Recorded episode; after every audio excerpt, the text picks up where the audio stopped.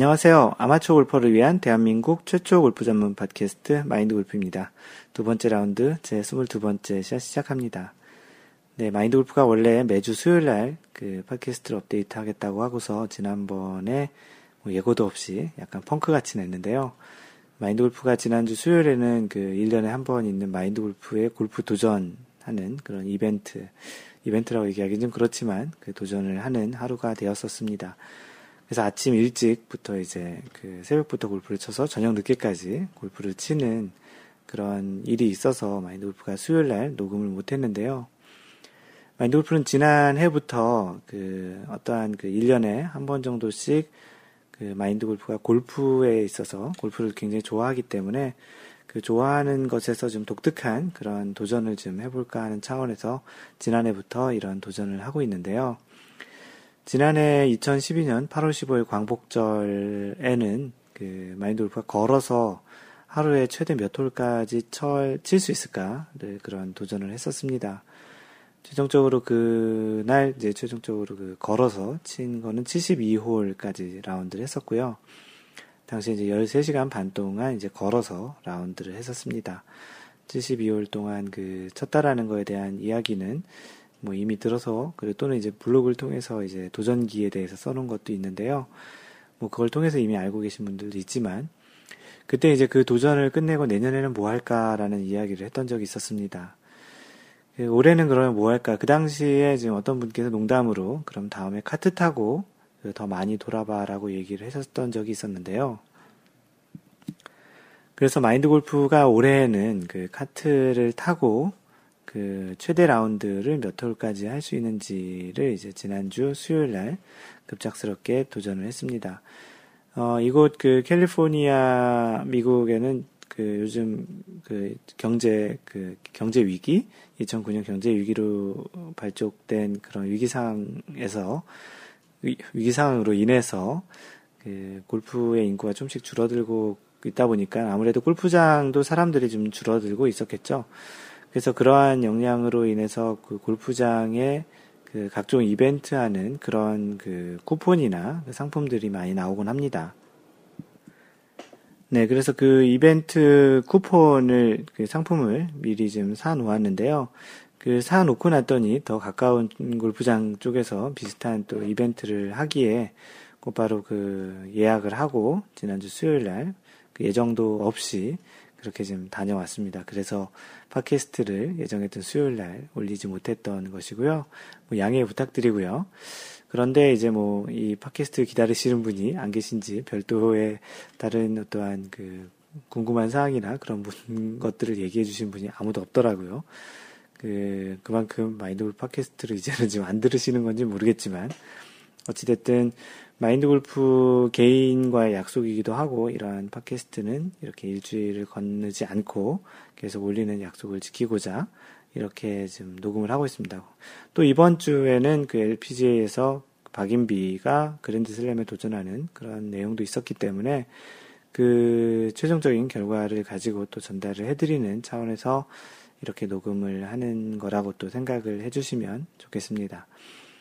그래서 마인드 골프가 이번에 도전한 내용은 하루 최대 그 홀 라운드인데 이제 카트를 타고서 그 한국에서는 캐디가 보통 카트를 운전해 주지만 미국에서는 캐디도 대체적으로 없고 물론 있는 비싼 골프장들도 있지만 대체적으로 캐디가 없는 골프장에서 직접 운전을 해서 이제 하게 됩니다. 그래서 마인드 골프가 직접 카트를 몰고 이제 최대 라운드를 했는데요. 이미 페이스북이나 트위터 그리고 카페에 마인드 골프가 이 내용을 그 공지를 했기 때문에 또 그리고 nine홀 단위로 그 업데이트를 했었거든요. nine홀 지날 때마다 이제 nine홀 지났습니다. 뭐 18홀 완료했습니다. 27홀 완료했습니다. 뭐 이런 식으로 업데이트를 해서 최종적으로 몇 홀을 그 도는지는 알고 있으신 분도 있는데요. 총 108홀을 돌았습니다. 뭐 라운드 횟수로는 18홀을 6번 한 6번 라운드 한 기록이고요. 총 시간은 13시간 반이 걸렸는데 공교롭게도 지난해 72홀 걸어서 라운드 한 시간과 동일하게 걸렸네요. 뭐 두 라운드 정도를 더 한 거죠. 아무래도 카트가 그 공 바로 옆에 페어웨이까지 들어갈 수 있기 때문에 많은 시간을 줄이지 않았나 싶습니다. 평균적으로 이렇게 플레이를 해보다 보니까 nine홀 정도에 1시간 정도가 걸렸던 것 같아요. 그래서 어, 그 정도 전반에 전반이라기보다는 오전에 여섯 그 나인홀을 여섯 번 12시까지 6시간 동안 돌았는데 그래서 이제 세 개의 라운드를 이제 오전 중에 끝낸 거죠. 뭐 자세한 내용은 마인드 골프가 지금 후기를 쓰고 있는데요. 블로그에 이제 조만간 뭐 내일이나 내일 모레 정도에 그 마인드 골프의 108홀 도전기가 올라갈 예정입니다. 뭐 자세한 내용은 블로그 마인드골프.net에 오셔서 보시면 좀 더 자세한 내용을 보실 수 있을 거고요. 어, 108홀 동안 총 오버수는 11개 오바를 쳤고요. 그, 뭐 평균적으로 10홀에 1개 오바 정도씩 치게 된 거네요. 개인적인 기록으로는 그 두 번째 라운드에 어, 3언더, 3언더 파를 한번 쳐서 그 개인적인 라벨을 기록을 했습니다. 기존까지 있었던 그런 기록은 그 2언더 파였었고요. 이번에 처음으로 3언더 파를 치면서 그 70대 말고 이제 60타 대 타수를 어, 생애 처음으로 그 치게 되었습니다. 뭐 개인적으로 굉장히 좀 뜻깊은 기록이라고 생각을 하고요. 여러분들께서 마인드 골프를 축하해 주셨으면 고맙겠습니다. 네, 뭐, 이렇게 그 이벤트 비슷한 도전을 마인드 골프 개인적으로 했는데요. 뭐 많은 분들이 그 마인드 골프가 그 나인홀 단위로 이렇게 업데이트 할 때마다 또 끝나고 나서 많은 응원의 메시지를 보내주셨는데요. 간단히 좀 어떤 메시지들이 올라왔었는지를 소개를 해보도록 하겠습니다. 네, 많은 분들이 뭐 고생하셨다, 뭐 대박이다, 뭐 최고다, 짱이다. 뭐 어떤 분들은 어떤 분께서는 이제 같이 나중에 한번 기회가 되면 그 사막신구루님이신데 뭐 도전을 했으면 좋겠다고 얘기하시고요. 뭐 골 때리는 골퍼님께서는 다음엔 철인 3종 경기를 한번 해보시는 게 어떻겠냐. 그래서 그 골 때리는 골퍼님께서는 36홀만 쳐도 다리가 후들거리던데 참 짱이다라는 말을 하셨고요. 하얀 바지님도 철인이시라고 108홀만 108개만 쳐도 피곤할 텐데 108홀 하셨다고 혹시 지역 신문에 나올 만한 내용은 아닌가라는 이야기를 하셨습니다. 뭐 축하하신다라는 메시지도 있었고요. 뭐 108홀 맞춤 기념으로 보약이라도 지어 드려야 되겠다고 하셨는데 보약 보내주세요. 어, 사용 안할 테니까 그 주구장창님 보내주세요. 그리고 뭐 다이길 우즈님께서는 뭐 정말 대단한 기록 세우신 것 같다고 그 굉장히 좀 축하한다고 해주셨습니다. 홀로자건님은 어, 대박 고생하셨다고 하고 데끼리 님도 unbelievable이라는 표현을 하셨습니다. 그 전주 골퍼님, 음, 전주 골프님 참 오랜만에 카페에 오신 분이신데요.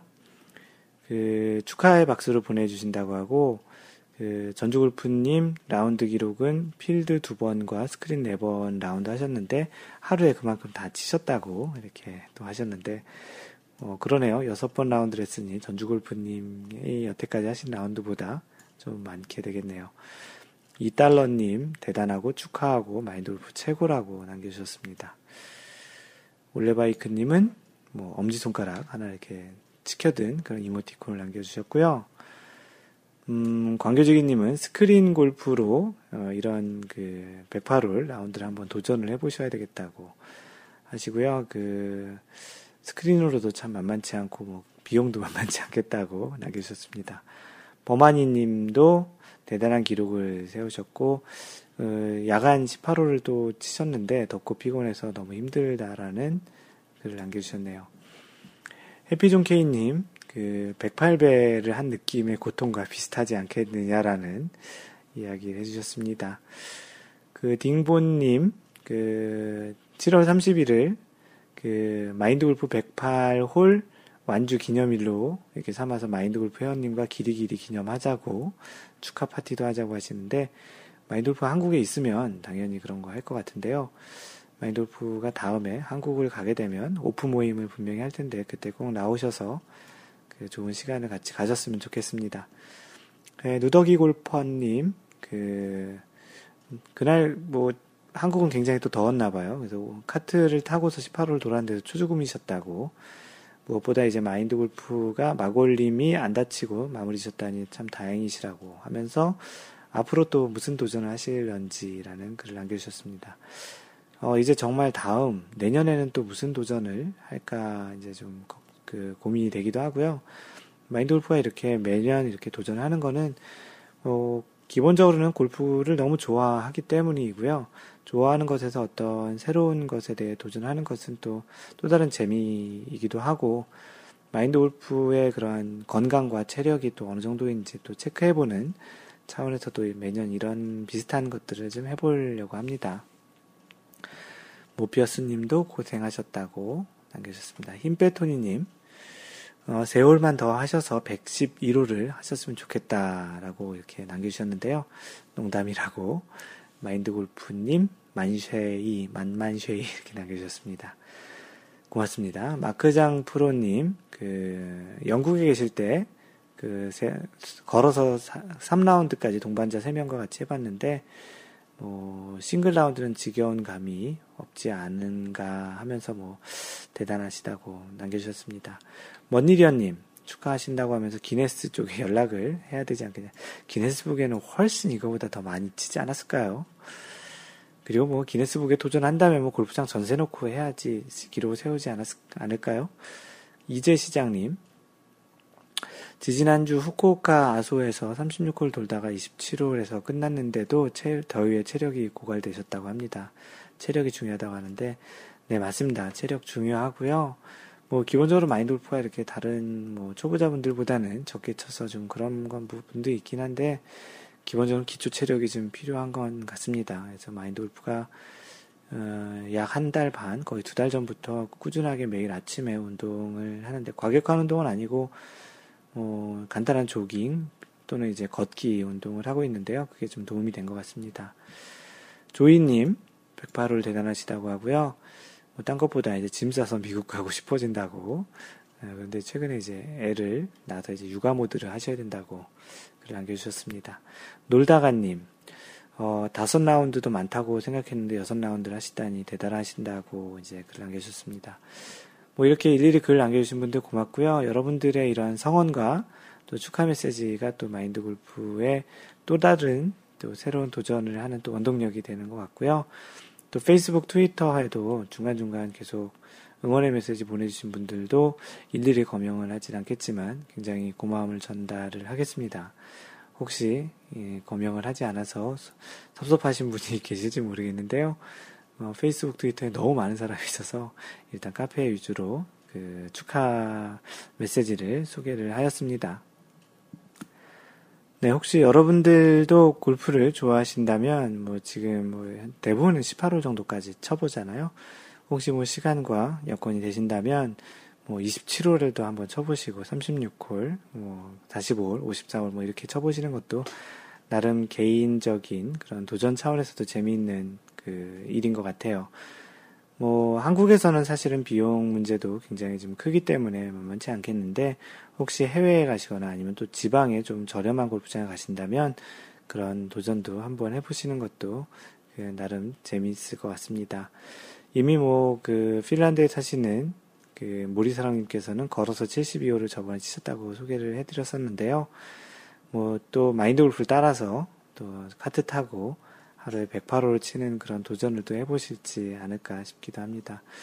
어떤 분께서는 그 기억에 트위터에 남기셨던 것 같은데 마인드 골프의 캐디를 한번 하셔 해서 같이 따라다니고 싶다고 하는데 그 혹시 마인드 골프가 혹시 그런 캐디가 있었다면 좀 더 좀 지루하지도 않고 좀 더 골프를 더 그 신중하게 또 즐겁게 치지 않았나 싶기도 합니다. 네, 지난주에 마인드 골프 카페에 새로 신설한 그런 게시판이 있는데요. 어, 재밌는 것은 마인드 골프 카페 라베 리더보드라는 겁니다. 리더보드라는 거는 보통 우리 대회에서 보면 그 어떤 순위를 나타내는 그 뭐 전광판 그런 걸 리더보드라고 하죠. 그 순서가 쭉 그 성적 순으로 그 선구 그 선수들의 성적 순으로 이렇게 보는 걸 리더보드라고 하는데 그 각각의 각자 개인들이 친 마인드 골프가 이 최근에 어, 그 무제한 라운드를 하게 되면서 라베를 쳤기 때문에 했던 건 아니에요. 그 전에 이제 만들었던 게시판인데 지난주에 그 자신의 라베 스코어를 남겨 주시면 그걸 기준으로 그 카페에 있는 분들끼리 자신의 라베 스코어로 이제 리더보드를 만들어 가는 건데요. 여러분들의 현재까지의 라베 스코어, life best 가장 잘 친 스코어를 댓글로 남겨 주시면 그것을 현재 그 사람들이 올려주신 것에 따라서 그 스코어 순서대로 이 라베 리더보드를 좀 이렇게 좀 만들고 있습니다. 뭐 자신이 얼만큼 잘 쳤는지를 자랑하는 그런 것보다도 또 이렇게 그런 리더보드가 있다라면 그 다음에 어떤 단계로 이렇게 올라가면서 자신의 실력이 또 늘고 또 이런 것들을 보면서 자신의 변화하는 위치가 또 어떻게 보면 좀 재미있기도 하고 또 어떠한 그 목표로 또 성취하는 그런 재미도 있을 것 같아서 어, 이런 그 게시판을 만들었는데요. 현재까지는 한 20명 좀 넘게 한 20, 대여섯 명 정도가 그 등록을 해서 현재 라베 리더보드를 이제 그 운영하고 있습니다. 뭐 마인드 골프가 그 최근에 가장 잘 쳐서 어, 뚜리 언더가 이제 가장 낮은 타수고요. 그 벙글님께서 플러스 36 어, 타수를 얘기하면 108타인가요? 108타를 올리신 벙글님께서가 가장 높은 핸디캡으로 현재 등록이 되어 있습니다. 뭐 이보다도 더 큰 그 스코어를 남겨주셔도 괜찮고요. 네, 이 리더보드는 매달 그 초에 마인드골프가 한 달에 한 번씩 리더보드를 업데이트 하고요. 뭐 그 사이에 그 업데이트된 그 기록이 있으면 그걸 반영해가지고 다음 달에 또는 그 달에 다시 또 업데이트를 계속 하도록 할 겁니다. 기본적으로 한 달에 한 번씩 그 업데이트를 할 예정이고요. 예, 오늘 그 낮에 그 8월달 리더보드를 업데이트해서 게시판에 올렸습니다. 뭐 관심 있으신 분들 그리고 또 이렇게 리더보드에 순위를 올려서 이렇게 다른 분들과 이런 비교를 해보시는 게 재미있으신 분들은 그 한번 올려놓고 그렇게 자신의 또 실력이 향상되는 것들을 이렇게 보시는 것도 나름 좋을 것 같습니다. 네, 그리고 지난주 그 21번째 샷에서 마인드 골프가 그 컨설팅 하는 그 일에 스코어 카드, 한국에서 지금 사용하고 있는 스코어 카드를 그 모아야 좀 도움이 될 것 같다라고 해서 여러분들에게 스코어 카드를 보내주시면 고맙겠다라는 그런 방송을 했던 적이 있는데요. 그 사이에 많은 분들께서 스코어 카드를 많이 보내주셔가지고 좀 마음이 도움이 되고 있습니다. 그래서 간단하게나마 그 따로 이렇게 그 글 또는 이메일로 스코어 카드 보내주신 분들께 고맙다는 인사를 해드렸지만 또 이 팟캐스트를 통해서 한 번 정도 그 고마우신 분들을 또 인사를 할까 합니다. 그 아이디만 쭉 한번 검명을 하도록 하겠습니다. 진트로님, 하얀노래님, 앤디님, 그리고 먼니리언님, 딩본님, 데끼리님, 그리고 그 홀로작업님, 벙글님, 버드창님, 그리고 올레바이크님, 광교지기님, 다이길 우즈님, 이달러님, 누더기 골퍼님, 그리고 마지막으로 사막싱그루님, 네, 고맙습니다. 뭐, 그, 뭐, 많이 보내주신 분도 있고요. 뭐, 한두 장 올려주신 분도 있는데, 뭐, 개수와 상관없이 어찌됐든 마인드 골프가 하는 일에 많은 도움이 될 것 같아서 굉장히 고맙고요. 뭐, 지금 이 내용은 뭐, 지금 이 방송한 걸로 인해서 끝나는 게 아니고요. 혹시 계속 그 스코어 카드는 좀 계속 업데이트하는 차원에서 필요하니까 혹시 지금이라도 그 팟캐스트 듣고서 아 지금 보내야 되겠다고 하시는 분께서는 mentor m-e-n-t-o-r at mindgolf.net으로 보내주시면 대단히 고맙겠습니다. 네, PGA 소식을 전해드릴 텐데요. 좀 원래 지난주 그러니까 수요일 날 지난 수요일 날 방송을 할 때쯤이면 그 전주에 있었던 대회에 그 이야기를 할 텐데 그 당시에 좀 재밌는 재밌다기보다는 좀 그 한번 이야기해 볼 만한 그런 일이 있어 그, 그 건이 있어 가지고 그 간단히 써 놨었는데요. 지난주 대회가 그 RBC 캐나디언 오픈이라고 캐나다에서 대회를 했던 그 대회가 있었습니다. 결국 그 브렌트 스네 브렌트 스네데커가 마이너스 16으로 우승을 했고 2013년에는 두 번째 이제 우승을 하게 되었는데요. 그 중간에 3라운드에서 경기를 포기한 그 헌터, 헌터 마한이라는 선수가 있었습니다.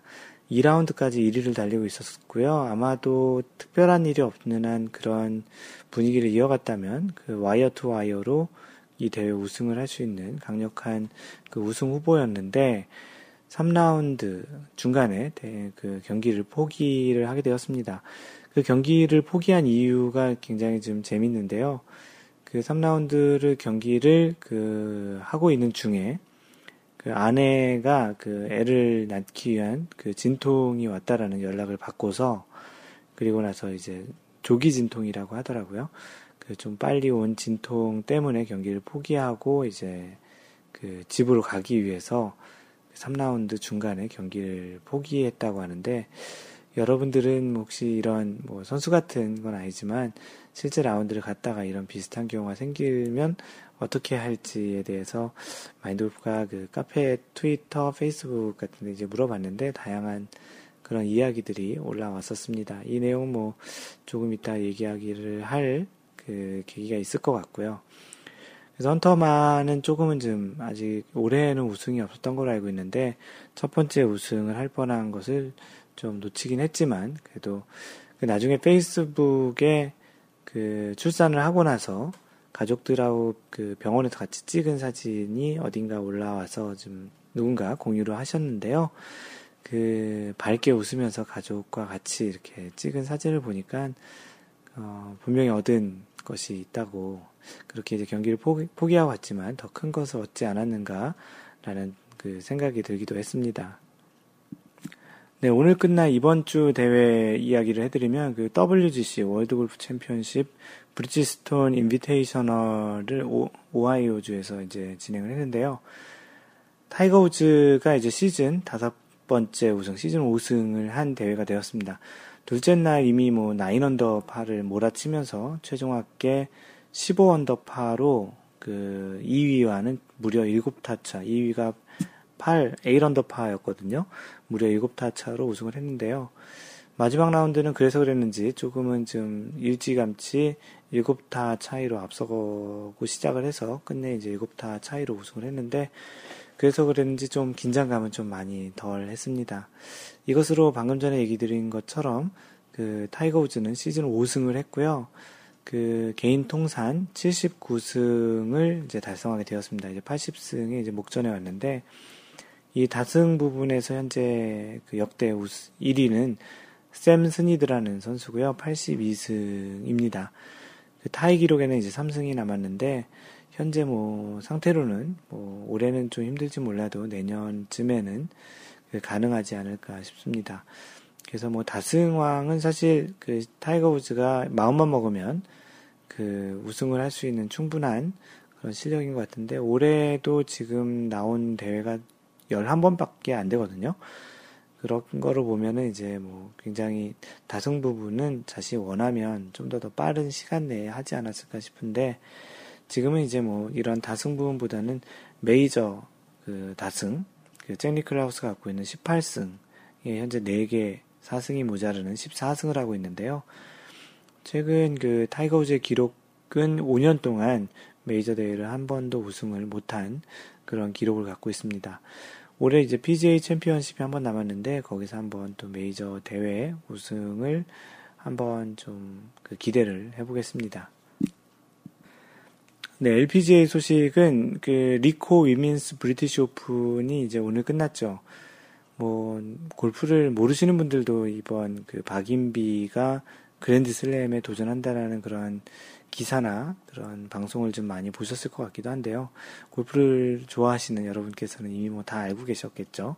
박인비가 올해 그랜드 슬램을 이제 도전을 하는 기존에 있었던 크래프트 나비스코 챔피언십, US 오픈, 그리고 LPGA 챔피언십을 우승했기 때문에 이 브리티시 오픈을 우승하면 그랜드 슬램에 도전하는 그런 대회였습니다. 예, 오늘 끝난 그 대회는 뭐 잘 아시겠지만 박인비가 우승을 하지 못했고요. 우승은 현재 세계 랭킹 2위인 스테이, 미국의 스테이시 루이스라는 선수가 우승을 했고요. 최종 라운드에서 거의 그 우승을 할 뻔한 최나연과 박희영은 아쉽게도 공동 2위를 했습니다.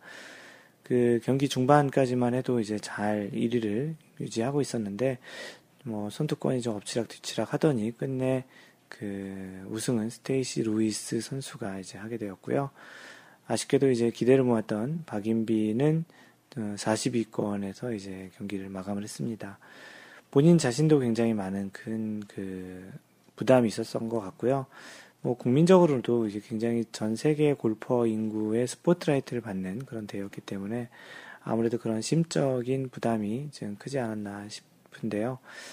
어찌됐든 뭐 우승을 꼭 안, 못했더라도 박인비가 이러한 그랜드슬램의 기회를 가진 것만으로도 굉장히 큰 예, 의미가 있는 것 같고요. 약간은 좀 아쉬운 거는 지난해에 그 메이저 나머지 대회 두 개, US 오픈과 브리티시 오픈을 한국 선수가 우승을 하면서 올해 또 연속으로 세 개를 그 박인비가 우승을 했잖아요. 그래서 다섯 개 대회 연속 그 메이저 대회를 우승을 하고 있었는데 뭐 박인비가 아니더라도 최나연, 박희영 선수가 우승을 했으면 그 계속 메이저 대회를 한국 선수가 계속 이어가는 그런 게 가능했었을 텐데 조금은 좀 아쉽긴 합니다. 네, 올해부터 그 제5회 메이저가 된 에비앙 챔피언십 그 대회가 있으니 그 박인비는 마지막 그 메이저 대회에서 또 좋은 선전할 수 있는 이제는 조금은 좀 부담을 좀 덜은 게 아닌가 싶기도 하고요.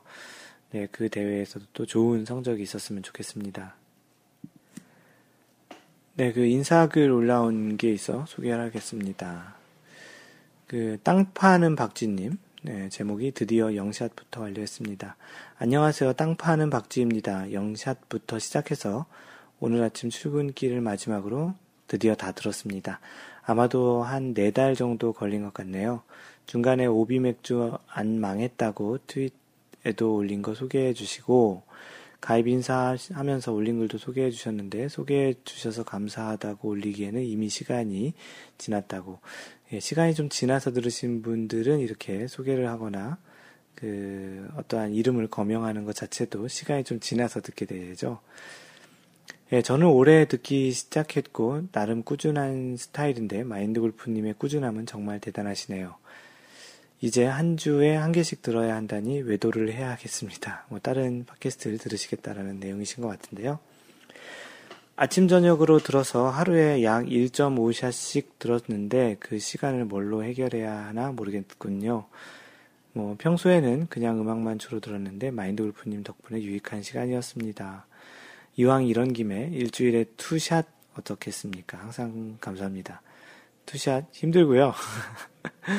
마인드 골프가 뭐 예전에는 조금 시간이 됐었는데 어 이제 좀 바빠져가지고 일주일에 하나 하는 것도 약간 좀좀 버겁지는 않고요 적당한 것 같습니다. 뭐 이렇게 글을 또 남겨드렸고요. 뭐 어찌됐든 뭐 잘 들어주셔서 고맙고요. 한 번에 다 들으시느라고 고생 많으셨습니다. 네, 그리고 아이디 해피 골피스트님, 마인드 골프 계속 들으니 막 올린 목소리 완전 간지러우심요. 밤 1시에 내 귀에 속삭이는 라디오 진행자 같다고 하시면 아, 글을 남겨주셨습니다. 생각보다 젊으신 듯 이렇게 남겨주셨는데요. 어, 생각보다 젊게 살려고 노력하고 있습니다. 해피 골피스트님. 어, 뭐 보통 이렇게 새벽에 그 방송을 들으시는 분들이 있으신 것 같아요. 그 잠자기 전에 들으시는 분도 있고 또 이렇게 운전하시면서 들으시는 분도 있고 방금 전에 얘기한 대로 그 박지님께서 무슨 박지셨죠? 잠깐 좀 다시 확인해 보겠습니다. 그, 아, 땅 파는 박지님. 땅 파는 박지님께서도 이렇게 출퇴근하면서 많이 들으신다고 하셨는데, 네, 어찌됐든, 뭐 어떤 시간에 들으시든 그렇게 지겨운 목소리나 듣기 싫은 목소리만 아니면 좋겠습니다. 그리고 이제 천천히 이분이 들으시고 계신나 봐요. 그, 지금 1라운드 14번째 샷 정주행 중인데, 진도가 빨리 안 나가네요. 그 마인드 골프가 초기에 들었던 것을 가끔 마인드 골프 들어보는데 좀 지금하고는 좀 다른 것 같기도 하고 좀 그 당시에는 뭐 진행 순서도 진짜 제 마음대로 했던 것 같아요. 그냥 지금은 사실 뭐 대본이라고 하기는 좀 그렇고 약간 어떠어떠한 것들을 소개를 해야 되겠다라는 굵직굵직하게라도 이렇게 써서 하는데 그 당시에는 그냥 내리 혼자 그냥 생각나는 대로 방송을 했던 것 같습니다. 지금보다는 더 언프로페셔널 했던 것 같은데요. 해피골피스트님, 네. 언제, 지금 14번째 샷을 듣고 계시는데, 이 팟캐스트를 언제 또 들으실지 모르겠지만, 뭐, 듣게 되신다면 또, 그게 그 언제 될지 모르겠지만 좀 반가우실 것 같아서 이렇게 그 소개를 해드립니다. 현재 마인드 골프의 이 팟캐스트 에피소드가 98번째인가? 97번째 정도 되는 것 같은데요. 조만간 100번째 에피소드가 되는 것 같습니다. 뭐, 100번째라고 뭐 특별한 건 아닌데요. 그래도 뭐, 두 자리에서 세 자리 수의 에피소드가 되는 것이니까, 마인드 골프가 이렇게 길게 할지도 몰랐는데, 뭐 나름 의미 있는 숫자인 것 같아서, 간단히 그때는 뭐, 어떤 형태든 축하를 혼자 해보든지, 여러분들이 좀 축하 메시지를 그 직접 녹음해서 보내주신다면, 그걸로 또 이렇게 팟캐스트의 인트로를 마인드 골프님 100번 에피소드 100번째 샷 축하드립니다. 뭐 이렇게 어, 깨백이네요. 그런 방송 내용에 들어갈 만한 그런 녹음을 주시는 것도 괜찮겠다라는 생각이 갑자기 퍼뜩 들었습니다. 해피골피스트님은 절대 못 주시겠죠. 14번째 샷을 지금 듣고 계시니까. 어찌됐든 뭐, 혹시 그 관심 있으시거나 아니면 마인드 골프를 축하해주고 싶으신 분들은 간단하게나마 그 스마트폰 녹음기로 녹음하셔가지고 mentor at mindgolf.net으로 보내주시면 대단히 고맙겠습니다. 네, 지난주 방송했던 그 21번째 샷, 그 골프를 잘 친다는 것은 그리고 에티켓 뭐 이런 내용에 대해서 얘기를 했는데요. 그 리뷰를 남겨주신 분들을 소개하겠습니다. 나이길 우주님. 어, 아직 듣지는 않았지만 제가 생각하는 골프를 제일 잘 치는 사람은 전체적인 흐름을 유지 잘 하, 주, 유지할 줄 아는 사람이 아닐까 합니다. 프로들과 치거나 100개를 넘거나 머리 올리는 사람들과 쳐도 그 상황에 맞게 원활한 진행을 하는 능력이 아닐까 합니다. 방송 잘 듣겠습니다. 마골이여 영원하라. 오늘은 계속 마골교 분위기라고 하시는데요.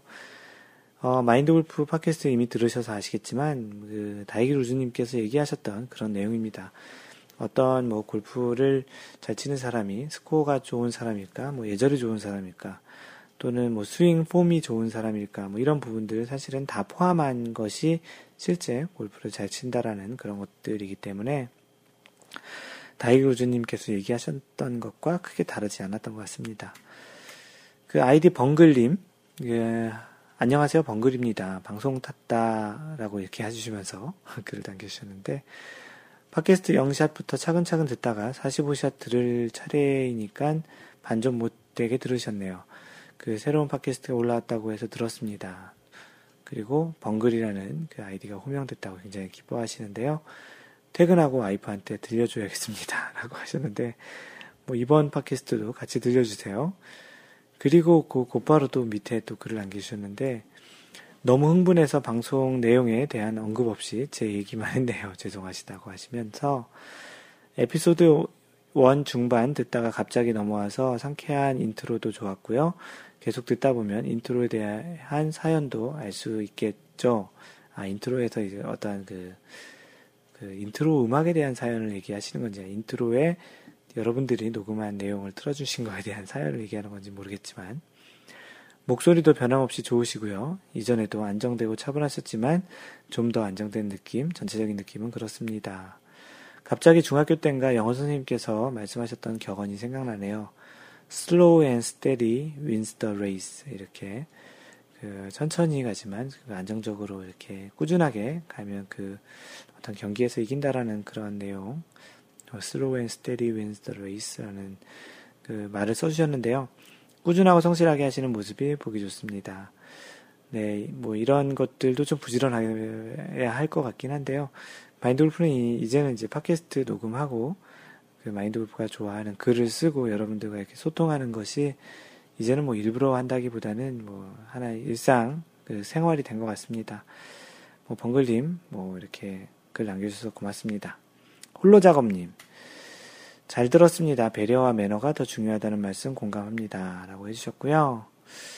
하얀 바지님, 이번 주 팟캐스트도 잘 청취했습니다. 좋은 내용이었지만, 좋은 내용이었지만, 열대야 때문이었는지 이상하게 방송에 집중이 안 돼요. 중간중간 냉커피와 과자, 가로 열고 잘 안 먹는 건데, 왔다 갔다를 반복하며 들었습니다. 요즘 한국이 굉장히 습하고 덥죠? 마인드 골프가 살고 있는 캘리포니아는 그런 면에서는 좀 덜 습하고 선선해서 좀 살기가 좀 좋은 편인데요. 물론 중지시켜 놓고 잘 들으셨다고 하셨고요. 어제 방엔 부산도 아주 더웠던 것 같아요. 어, 하얀바지님께서 부산 사시거든요. 에어컨을 켜면 해결되었겠지만 아직 7월이라 좀 참았습니다. 집에 털옷 입은 고양이도 아 고양이 털이 있다고 해서 이제 털옷 입은 고양이라고 하시는 것 같은데요. 털옷 입은 고 털옷 입은 고양이도 잘 있는데 제가 더위를 먹어서는 안 되겠죠. 그리고 테마였던 골프 잘 치는 사람 참 어려운 이야기이고 사람마다 다 다르겠죠. 전 개인적으로 골프를 잘하는 사람이라는 표현을 제 3자에게 할 때 아주 인색할 것 같습니다. 라고 마무리해 주셨습니다. 하얀바지님 고맙습니다. 네, 방금 전에 소개했던 그 벙글님께서 팟캐스트 제 2라운드 이 24번, 21번째 샷을 듣고서라는 말을 하면서 본인의 사연을 하나를 올렸습니다.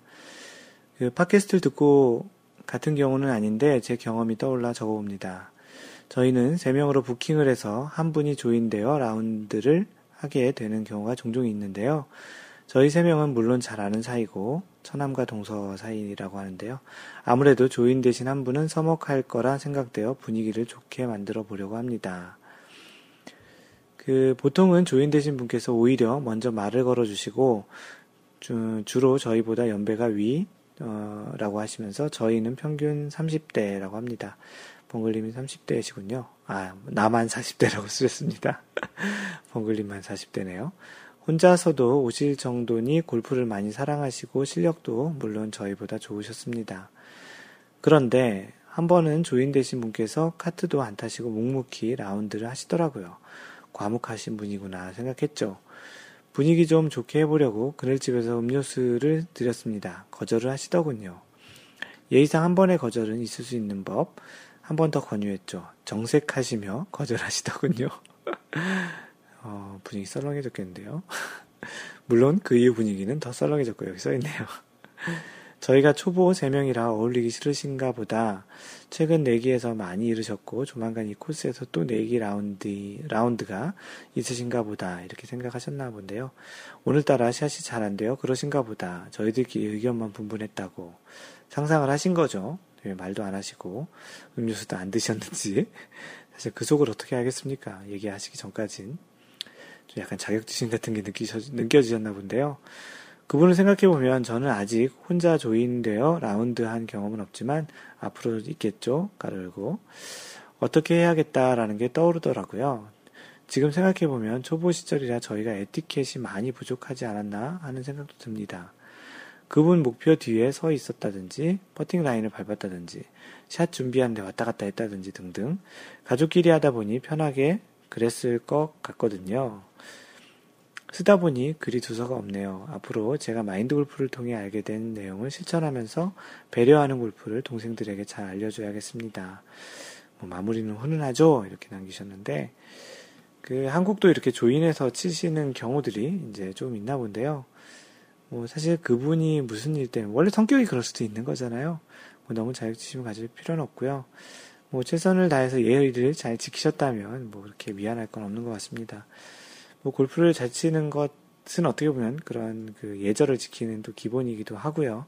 그래서 연습도 많이 하고 때로는 레슨도 받기도 하는 게 그런 기본을 지키기 위해서 있고요. 나머지는 그 같이 치게 되는 동반자들의 그런 스타일을 좀 미리 잘 파악할 수 있으면 많은 그런 경기를 진행하는 데 도움이 되겠죠. 네, 벙글님 글 남겨주셔서 고맙습니다. 자주 카페에서 뵙도록 하겠습니다. 네, 그리고 그 카페 닭살 커플이신 광교지기님, 아, 오늘도 또 그 아내분, 써니랑, 음, 그 라운딩이 즐겁습니다라는 제목으로 또 이렇게 또 굉장히 닭살스러운 글을 남겨주셨습니다. 그 팟캐스트를 듣고 나서 저희 골프를 생각해 봅니다. 이분은 고등학교 친구들 고등어라고 표현하는데요. 고등어들하고 칠 때는 PGA 룰을 엄격하게 적용하라고 합니다. 룰만 적용하신다고 하고요. 에티켓은 안드로메다로 보내주신다고. 무한 구찌도 허용하고 심지어 어드레스 시 장대로 밀기까지 손으로 밀려다가 체에 맞으니까 장대로 밀게 하신다고 하는데요. 과자 먹으면서 안 주기, 고등학교 시절 성적으로 기죽이기, 그래도 할 거 없으면 애 자랑으로 기죽이기, 뭐 이런 다양한 좀 어, 그런 굿지와 행동들을 하신다는데요. 써니랑 파슬이 자주 갑니다. 대부분 다른 두 명이 조인되죠. 간단한 인사 후 소개 시 저희는 결혼 20년 된 신혼부부입니다. 라고 이제 닭살스러워도 좀 봐주세요. 라고 소개를 하는데요. 잘 봐주고 싶지 않을 것 같은데요. 이런 얘기 들으시면. 어, 이러고 시작하면 대부분 무난한 라운드가 됩니다. 안원은 철저히 지켜주려고 합니다. 퍼팅 순서도 지켜주려고 합니다. 초보들을 가끔 만납니다. 이런, 이런 거 모르고 멋대로 치십니다. 모른 채 그냥 우리 플레이만 합니다. 모르는 걸 어떻게 할 방법이 없잖아요. 거기서 그런 거 설명하는 것도 모양새 우습고 그런 상대방 때문에 내 골프가 불편해한 것도 싫고 그래서 있는 그대로 인정하며 우리 플레이만 합니다. 뭐 그런 그런 게 날 수 있겠죠. 괜히 얘기했다가 그쪽에서 또 오지랖 핀다고 얘기할 수도 있기 때문에 뭐 자칫 또 과한 그런 또 배려는 또 상대방에게 또 불편을 줄 수 있다고 생각을 합니다. 어, 다만 나 때문에 상대방이 불편해하지 않도록 최대한 조심합니다. 상대가 에티켓을 알거나 모르거나 지켜줍니다. 공치는 순서, 그 스트레, 어드레, 스트레스래요. 마인드 골프가 스트레스 받고 있나 봐요. 어드레스 시 조용히 해주기, pitch mark 수리, 깃대 들어주기, 그리고 그 퍼팅 라인 존중하기 등등 이렇게 신경을 써주신다고 하는데요. 룰을 알고 에티켓을 알아야 편안하게 칠 수 있습니다. 뭐 어, 아주 좋은 말이시고요. 맞는 말씀이십니다. 아무래도 골프 룰을 제대로 아시고 골프도 잘 치시는 분과 같이 라운드 하는 게 훨씬 재미있더라고요. 저도 그런 골퍼가 되어야겠습니다. 골프 실력과 에티켓이 그 듬뿍 녹아있는 부드러운 골퍼가 되기를 희망한다고 광교지기님이 그 써니와의 라운드가 즐겁다라는 제목으로 글을 남겨주셨습니다. 광교지기님 고맙습니다. 네, 다음으로 그 골프 토론과 관련해서 한 가지를 소개를 해볼까 하는데요.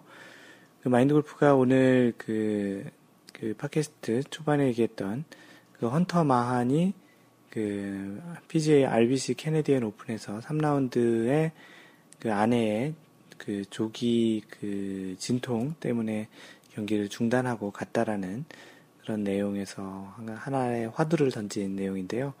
골프 토론 그 여러분들이라면 이런 상황에 어떻게 하실 건가요? 라는 그런 주제의 화두를 던졌습니다. 그 뭐 간단하게 그 또 소개를 하자면 그 헌터 마한이 그 경기를 2라운드까지 1위를 단독 선두를 하고 있었던 마한이 3라운드 때 그 아내가 조기 진통으로 이제 연락을 받고서 중간에 이제 경기를 포기하고 갔다라는 내용인데요. 그 여러분들은 이제 이러한 상황 비슷한 것이 생기면 어떻게 할 것인지에 대해서 그 이야기를 나눠보는 토론을 그 올렸는데요. 그 힘빼토니님께서는 그, 아, 마골의 오늘의 영어까지, 아, 이 글을 올리면서 그 내용을 썼었는데요. 그 간단히 소개를 드리면, 그 경기를 포기하게 되면 그 리더보드, 그 성적, 선수들이 나온 성적 그 표에 보면 그 WD라고 표현을 합니다. WD. 그래서 원래 헌터만이 그 상위권에 있었기 때문에 맨 위쪽에 찾아봤는데 계속 사람이 없어서 계속 밑으로 쭉 내려봤더니 WD라고 이제 스코어의 표현이 되었던 거죠. 리더보드에. 그 WD는 withdraw, withdraw라고 W-I-T-H-D-R-A-W. withdraw라고 이제 포기하다라는 그 뜻의 그래서 WD를 사용을 하고요. 그 진통이 온다라는 말이 트위터에 이제 뭐 굉장히 이야기들이 많이 올라와서 그 봤는데 그 진통이 온다라는 말이 go into labor 그래서 go into labor 그 레이버로 이제 들어간다.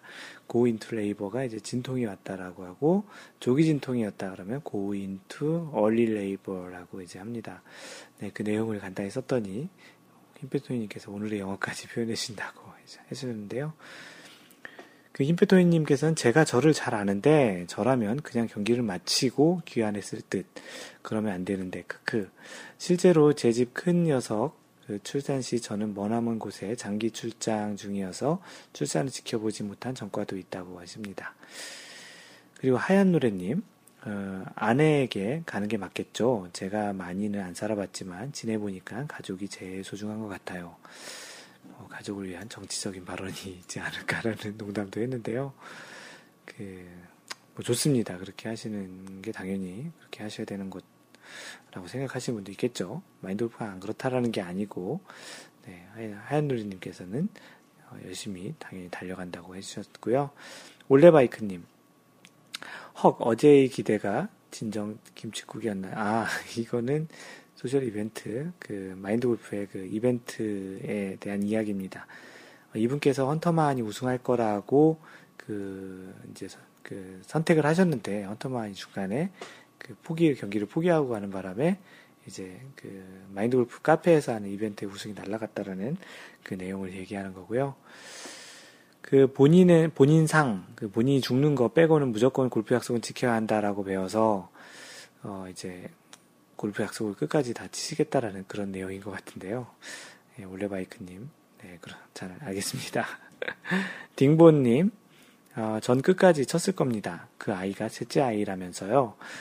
그렇게 남겨주셨고, 놀다가님은 첫해 때 밤에 병원에 도착해서 새벽까지 같이 있다가 오전에 회사 일 마무리하러 출근한 동안 첫째가 나왔습니다. 아직까지 씹히는 걸 봤을 때 헌터 마하는 올바른 선택을 한 것 같습니다. 네, 뭐 아내분들이 그런 기억은 오래 간다고 하죠. 하얀 바지님, 전화하는 부인이 오히려 우리 정서와는 좀 다른 것 같아요. 우리네 가족은 숨기고 경기하고 돌아오도록 하지 않나요? 올해 성, 성적 우승, 아, 올해 우승 성적도 없는데 첫 승을 앞두고 대단한데요. 헌터만 뭐 이렇게 써주셨는데요. 맞아요. 우리나라 그 정서에는 그 경기가 경기에 선수가 경기에 집중하도록 보통 알리지 않는 경우가 있죠. 뭐 예전에 어떤 올림픽에서도 그 선수가 계속 경기에 집중하도록 그 부모님의 그 상당했다라는 걸 전달 안 했다는 것도 기억이 좀 나는데요. 약간 또 어떻게 보면 문화의 차이가 아닌가 또라는 생각이 듭니다. 벙글님, 심리적 요인이 많은, 많이 영향을 미치는 만큼 헌터만의 그 결정에, 헌터만 결정에 박수를 보내드립니다. 저는 스크린에서조차 와이프한테 전화 오면 흔들린다는. 네, 해피존 K님, 어, 진짜로, 진짜로 아침에 일어나서 pga.com 홈페이지에 가서 리더보드 명단을 이리저리 한참 찾다가 선수 명단을 검색해서 어, 겨우 뉴스를, 뉴스를 보셨다고. 어, 뭐 이분께서도 그 아까 그 분과 동, 올레바이크님과 동일하게 그 헌터만이 우승할 거라고 이제 이벤트에 써주셨는데 아쉽게 된 거죠. 뭐 이분께서도 go into labor라는 게 무슨 뜻인가 이제 영어 사전을 찾아보셨다고 합니다. 어 그리고 또 이어서 저는 이 상황에서 게임을 계속 하시겠다고 하시는데요. 산모는 병원에서 훌륭한 의사와 간호사에게 맡긴다. 아기와 마, 어, 마누라에게 큰 선물을 하도록 그 열심히 굿샷 하시겠다고. 어, 내기 골프를 치셔서 많이 따가시려고 하시는 건가요? 농담입니다. 그리고 그 광교지기님께서는 이제 어, 이건 도대체 필미캐슨이라면 산딸이라고 출전을 아예, 아예 안 했을 것 같은데, 뭐, 이렇게 또, 그, 그럼에도 불구하고 출전을 했다가 중간에 이렇게 가신 게 뭐냐고 이제 그런 얘기를 하십니다. 뭐, 조기 진통이라서 그러지 않았을까요? 원래 예정일보다 좀 빨리 진통이 와서 그랬을 것 같은데, 뭐, 이거는 뭐 개인적인 사정이니까, 뭐, 광규진이 같은 경우에는 아예 가지도 않으셨겠죠. 워낙 그 아내를 사랑하시는 분이시니까. 그 데끼리진님, 한 번은 와이프 몰래 라운드를 나간 적이 있는데, 딸이 열이 많아서 병원에 입원했다는 전화를 받았어요. 골프 너무 치고 싶어서 라운드는 마쳤지만 마음이 불편하고 스코어도 엉망인 라운드였어요. 비록 완전 범죄는 성공했지만 무거운 죄책감만 남아, 남은 몰래 라운드였죠. 만약 다시 똑같은 상황이 벌어진다면 저는 분명 동반자에게 양해를 구하고 딸아이에게 달려갈 것입니다. 아예 모르면 몰라도 그런 그 중간에 어떤 전화나 이런 신경 쓰이는 일이 생기면 사실 이렇게 샷에 집중하기도 힘들고 자꾸 딴 생각이 나서 샷이 잘 안 맞는 경우가 많죠. 아무래도 멘탈이 중요한 그 골프 게임이다 보니까 그런 것 같은데요. 연락을 받으면 가는 게 훨씬 나을 것 같습니다. 남아 있어도 경기가 잘 안 될 가능성이 높기 때문인 것 같기도 하고요. 다이길 우주님께서는 좀 다른 얘기를 하면 좀 전에 독일인 친구와 같이 일한 경험이 있는데 이 친구 술도 좋아라 하고 담배도 꽤 피웠었는데 어느 날 갑자기 술 담배를 전혀 안 하는 겁니다. 이유를 물어보니 6개월 뒤에 2세를 가질 계획인데 그간 몸을 만들어서 최대한의 조건 그 컨디션에서 이제 안에 아이를 갖는 것이 아이에 대한 책임이 아닐까 한다는 얘기를 들었습니다. 물론 정서적인 차이가 있겠지만 또한 독일인들이 모두 그런 것은 아니겠지만 드는 순간 뭔가 멍해지는 느낌이었습니다. 다른 것도 아니고 생명을 만들어내는 일인데 우리가 할 수 있는 최대한을 해야 하지 않을까 합니다. 엉뚱한 얘기로 답을 대신해 봅니다.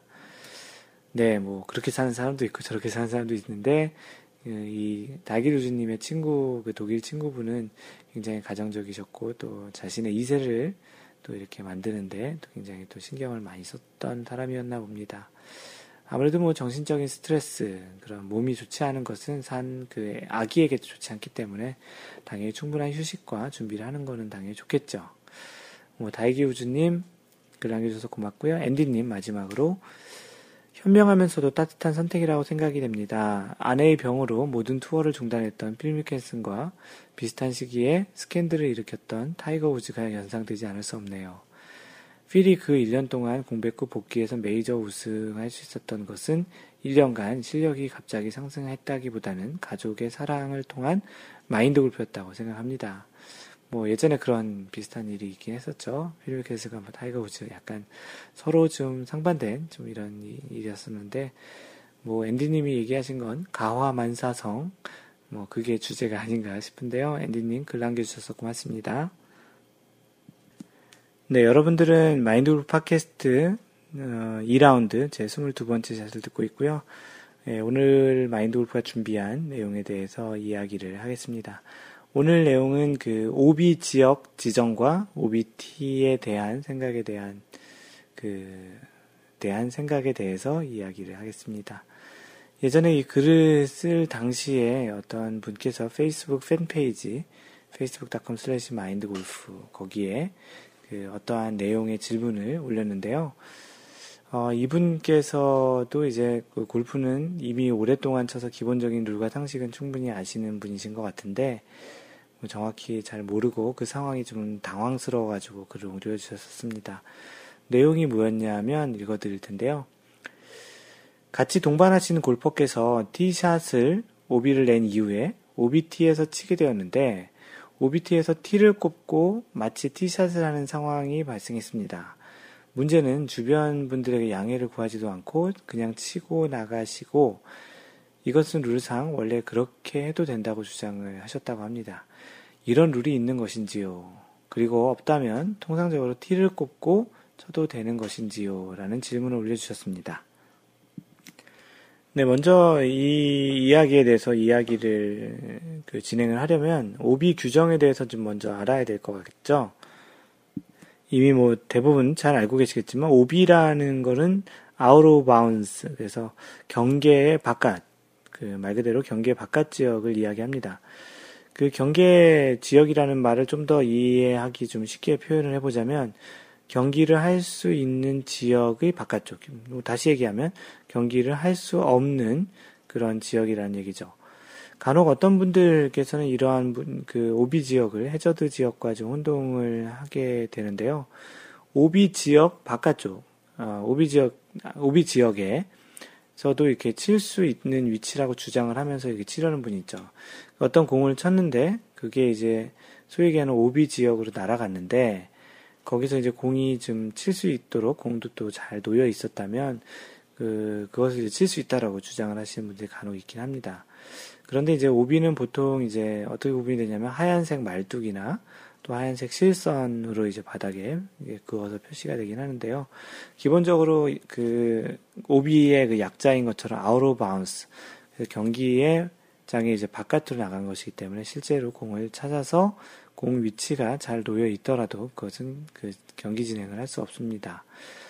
그래서 이제 보통 이렇게 그 어떠한 말뚝으로 해놓을 경우에는 그 사이, 말뚝 사이에 떨어졌을 경우에는 그 가장 인근에 있는 두 개의 양쪽에 있는 말뚝을 그 직선으로 연장한 그 선상에서 그 inbound 경기장 쪽에 페어웨이나 그런 경기장 쪽에 가깝게 있느냐 또는 이제 그 오비 지역에 있느냐 만약에 걸쳐 있다면 그거는 이제 인바운드로 이제 해석을 하게 되는데요.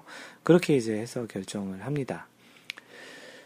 어, 오비가 되었다고 판정이 되게 되면 그래서 그 공은 원래는 이제 그 경기 룰대로 그 더 이상 경기 진행을 하지 못하고요. 그 오비 규정상 바로 전에 오비를 냈던 그 오비 어떤 샷을 쳐서 오비가 됐던 그 자리에 가서 다시 공을 쳐야 되는 거죠. 해저드와 가장 큰 차이점이 이 내용인데요. 그, 그 자, 그래서 이제 뭐 자신이 친 공이 오비 지역 근처로 날아갔다면 뭐 만약에 티샷이라고 하죠. 티샷 자체를 쳤는데 오비 지역 근처로 날아갔는데 그 공이 살았는지 죽었는지 정확히 잘 모르겠다면 그 찾을 수 있을지 없을지 잘 모르겠다면 소위 얘기하는 잠정구를 치고 나가야 합니다. 영어로 provisional ball이라고 하는데요. 그런 잠정구를 치고 나가야 되는데요. 그래서 이제 잠정구를 치고 나가서 원래 친 공을 잘 찾았으면 그걸로 플레이하면 되는 것이고 그렇지 않고 만약에 공을 잃어버렸다면 잠정구로 이제 플레이를 해야 되는 거죠. 어, 첫 번째 친 공이 오비일 경우에 두 번째 친 잠정구로 플레이를 해야 되니까 만약에 이제 찾으면은 잠정구의 타수가 네 번째 타수가 되는 거죠. 오비였다면. 왜냐하면 그 첫 번째 티샷을 치고 또 오비가 된 거 한 타, 그 다음에 그 세 번째 친, 아, 세 번째 치게 되는 거죠. 티샷을 쳤다면 세 번째 타수가 되는 거고, 페어에 떨어졌다면 거기서 네 번째 타수가 되는 것이죠. 뭐 그렇지 않으면 규정상 그 다시 쳤던 곳까지 이제 뒤로 돌아가야 하니까 잠정구를 치지 않는다면 좀 복잡한 상황이 될 수 있죠. 어, 그렇기 때문에 이제 오비가 나거나 공을 잃어버릴 것 같으면 잠정구를 항상 치는 것이 좋습니다. 네, 선수들의 경우는 그 이렇게 보통 잠정구 같은 걸 치고 이제 플레이를 하고 대부분의 아마추어 경우는 특히 이제 한국 같은 경우에는 골프장에서 경기 진행 차원에서도 그렇고 그 티샷이 오비가 나게 되면 OBT라는 곳에 가서 이제 네 번째 타수를 치게 됩니다. 그 왜 네 번째냐 하면 첫 번째 친 타수 하나 그리고 오비가 난 거에 대한 벌타 하나 그리고 세 번째 친 타수가 그 OB 티가 있는 곳까지 잘 왔다고 가정을 하고서 이제 네 번째 타수를 치게 되는 거죠. 다른 선수, 다른 사람들과 두 타 정도의 차이가 나잖아요. 다른 사람이 second shot 치는 지점에서 네 번째 타수를 치는 것이기 때문에 그 약간의 타수가 차이가 나는데 실제 그렇다고 해서 이, 오비는 2벌타라고 얘기하는 것은 틀렸습니다. 오비는 1벌타고요. 그 한국 골프장의 지역의 특성상 작고 그리고 또 이제 제한된 시간 안에 많은 정해진 손님들을 소화하기 위해서는 어쩔 수 없이 이런 그 OBT라는 것을 좀 특이하게 만들어서 진행을 하는데요. 마인드 골프가 있는 미국에서는 OB도 상대적으로 좀 적고 털령 OB가 있는 곳이라고 해도 OBT는 따로 그 정해 그 별도로 존재하진 않습니다. 잠정구를 치고 가거나 OB가 명확하면 그 자신의 공을 다시 원래 쳤던 곳에서 치게 해서 이제 진행을 한다는 것이죠. 그러면 이제 오늘 인트로에서 소개했던 그 질문을 이런 배경 지식을 가지고 한번 생각을 한번 해보자고요. 골프 규정으로 보면 OB 티라는 것 자체가 존재하지 않습니다. 뭐 drop area라는 건 존재하더라도 OB 티라는 것은 별도로 존재하지는 않죠. 그래서 그 OBT에서 어떻게 플레이를 하던지 간에 이미 OBT라는 것이 규정이 없는 것이기 때문에 규정을 논하는 것 자체가 의미가 없게 되는 거죠. 이게 룰에 어긋나냐 아니냐라는 것 자체가 말이 안 되라는 거죠. 룰에 어긋난다고 보는 게 또 맞을 수도 있을 수 있겠네요. 그 또 다음 문제로 과연 OBT에서 T를 꼽고 쳐도 될까라는 것인데 그 규정에 없는 것이니 규정대로 이야기하시는 대상은 아니고 다만 일반적인 상식선에서 판단을 한번 해보자면 teeing ground에서만 티를 사용할 수 있기 때문에 이미 teeing ground를 떠난 상태인 그 인플레이 상황에서는 티를 사용하는 것은 적절해 보이지 않는다라는 해석을 해볼 수 있을 것 같습니다. 그러므로 어떻게 보면 벌타나 구제를 받을 때에도 티를 올려놓지 않고 드롭이나 replace 형태로 공을 땅에 놓고 치는 것이 이제 맞죠.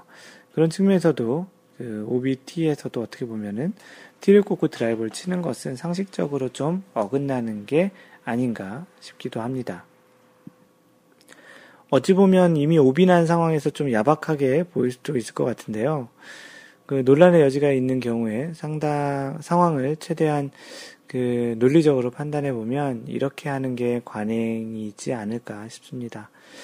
그 가장 좋은 방법은 아마추어 골퍼에서는 같이 치는 동반자들과 그 사전에 미리 그 로컬 룰을 그 만들어서 적용하는 게 가장 좋겠고요.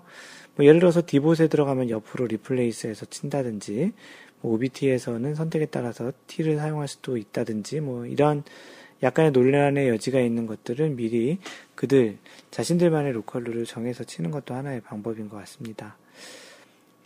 그 당시에 이 내용과 관련해서 그 트위터 팔로워 분 한 분과 또 이렇게 OBT 설정과 관련한 이야기를 좀 나눠 본 적이 또 있던 기억이 나는데요. 그 얘기하다가 그 왜 한국에는 오비 지역이 많은가라는 그런 질문에 대해서 한번 서로 얘기를 했었는데요. 뭐 어떻게 보면 신속한 진행을 위해서 그렇게 한 것 같기도 한데 어차피 진행을 하는 차원에서라면 오비보다는 해저드로 설정을 해놓는 것이 좀 더더 유리하지 않을까라는 그 생각입니다. 생각해보면 벌타를 받는 차원에서도 한타를 이득 볼 수도 있을 수 있기 때문이죠. 어, 물론 해저드를 지정했다라고 해저드로 그 오비 지역을 지정했다 하더라도 그 공이 들어간 부분이 거의 친 곳에서 뭐 싱크 같은 거나 가지고 거의 들어간 지점이 바로 그 쳤던 지점과 비슷하다면 거의 오비와 비슷한 효과가 날 수도 있겠죠. 뭐 그러면 티인 그라운드에서 샷을 할 때도 조금은 좀 오비에 대한 부담감이 덜게 돼서 좀 더 자신 있는 샷을 하지 않을까 싶기도 하는 차원에서 이런 생각과 제안을 좀 해보기도 합니다. 그 골프장에서는 이제 홀의 많은 부분을 오비 지역을 설정하는 것에 대해서 또 다른 이유가 있는지는 마인드 골프가 개인적으로 현재는 모르겠습니다. 혹시 뭐 특별한 이유가 없으면 OBT보다는 해저드 지역으로 선정을 해서 치는 게 좀더좀 좋을 것 같다는 생각이 들고요. 그래야 좀 더 자신 있는 샷이나 좀 더 다양한 샷을 또 해볼 수 있는 여력이 있을 것 같기도 하고요. 뭐 얘기를 듣자니 일부 골프장에서는 이렇게 오비를 해저드로 바꾸는 경우도 좀 있다고 하는데요. 더 많은 골프장이 이런 그 오비 지역을 좀 줄이고 그 오비 지역을 줄이면 어떻게 보면 아무래도 창의적인 또 다양한 샷을 해야 되는 상황이 되니까 그런 창의적인 또 창의력 있는 그런 골프라는 차원에서도 그런 오비 지역을 많이 선정하는 것보다는 해저드 지역에서 본인의 선택으로 인해서 벌타를 먹을 건지 계속 플레이할 건지 그런 상황을 많이 만들어주는 게 더 좋다고 생각을 합니다. 뭐, 그래서 한국의 지금 골프장 관계자나 그런 분들이 혹시 이 마인드 골프 팟캐스트를 들으신다면 지금 현재 그런 골프장에 그 OBT가 얼만큼, OB가 얼만큼 설치되어 있는지, 그리고 이런 것을 해저드로 좀 더 바꿔서 좀 더 원활하게 진행하는 문화를 만드는 게 어떨 건지에 대해서 한번 과감히 제안을 드려봅니다. 이것으로 오늘 준비한 그 팟캐스트 내용은 다 이야기를 했고요. 마인드 골프의 그 블로그는 마인드골프.net을 오셔서 그 글을 보시면 되고요. 그 페이스북은 facebook.com slash mindgolf입니다. 트위터는 twitter.com 또는 at mind, at mindgolfer, 그 골뱅이 mindgolfer이고요. 카페는 네이버에서 그 그 마인드 골프 카페로 검색하시면 쉽게 찾을 수 있고요. 카페.naver.com slash mindgolfer m-i-n-d-g-o-l-f-e-r입니다. 이메일은 mentor, m-e-n-t-o-r, at mindgolf.net으로 그 어떠한 뭐 궁금한 사항이나 뭐 어떠한 뭐 인트로 그 소개 다양한 것들을 이렇게 보내주시면 고맙겠습니다. 아직 스코어 카드는 계속 모으고 있으니까 혹시 스코어 카드 있으신 분들은 스코어 카드도 이렇게 스마트폰이나 스캔해서 보내주시면 대단히 고맙겠습니다. 항상 배려하는 골프 하시고요. 이상 마인드 골프였습니다. 제 2라운드 23번째 샷에서 만나요. Don't worry, just play mind golf. Bye!